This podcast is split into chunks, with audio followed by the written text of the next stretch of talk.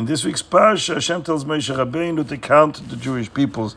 Suez Rosh Bnei Yisrael legulgeloisam their skull. The word their skull, to count every person's skull, is a very strange employment of language. Count people. Also, the word sa'u means to lift up. In Chassidus it says that the whole purpose of the counting was not just to know and gather information of how many Jews there were. Uh, Hashem doesn't need that. It's a way to. The counting is to give importance and value to each individual person that is being counted, showing that each one has their own individual value. So sa'u means to lift up. The word sa'u, which is is used in Hebrew for counting, but its root is in the word laseis, to lift up. The purpose of this counting was to lift up the Jew, legul geloisam. Chassidus says legul geloisam, the skull, is a metaphor in Kabbalah for a very lofty level of holiness, of, of godly light. It's like the skull is, it's a metaphor. The skull is sort of above the brain above the brain, which is the seat of logic. That means a person can reach a level of love and bonding with Hashem that transcends the boundaries of logic. Logic has its limitations.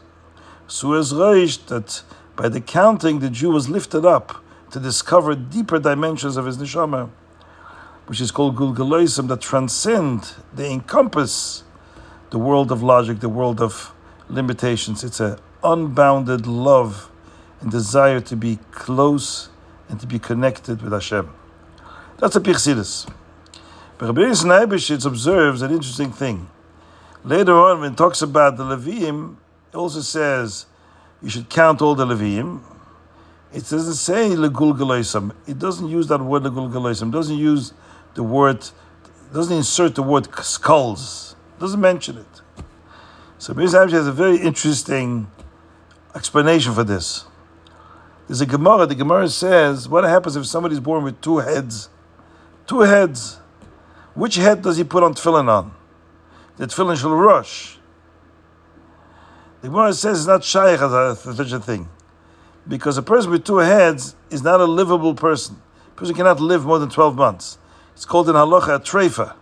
Treifa is somebody who has a deformity in the body or injury in the internal organs or even the external organs, but organs that uh, so the, the injury is so severe that it will definitely lead to the death of the person within 12 months. That's called a trefa. That's the definition of a trefa.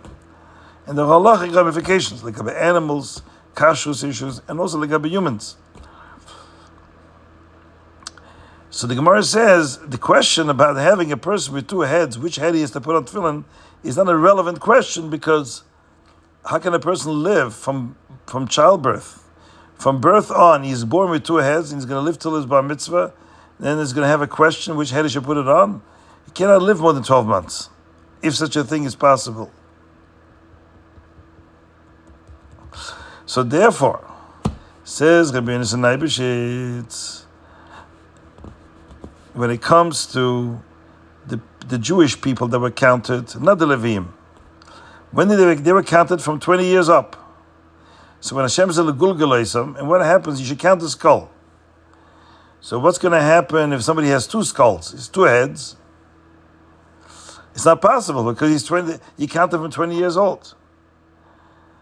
So the question wouldn't come up, how many skulls should you count? So to mention the Legulgalaisam, Eh, probably for the deeper teachings that we mentioned earlier. Gulgalism has deeper meaning, right? It's, it's the purpose of the counting is to lift them up to a level of Gulgalism.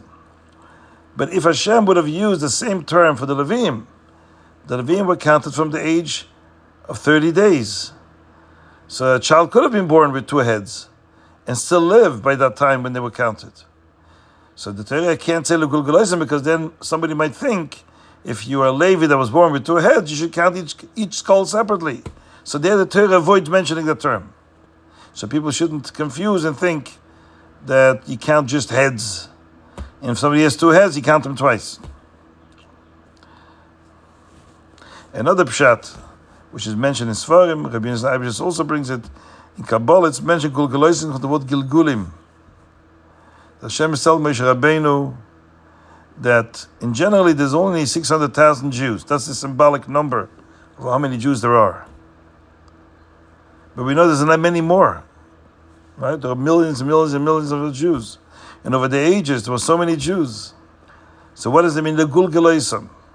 Is because in terms of neshamas, there were only 600,000. But these neshamas were split through many bodies. Because a neshama is reincarnated in another body and in another body. And as it says in Kabbalah, these are different nitzutzes of the same neshama. So the general number is 600,000.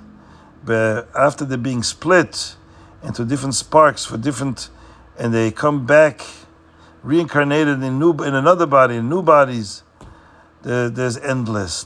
There's no number to how many Jews there are.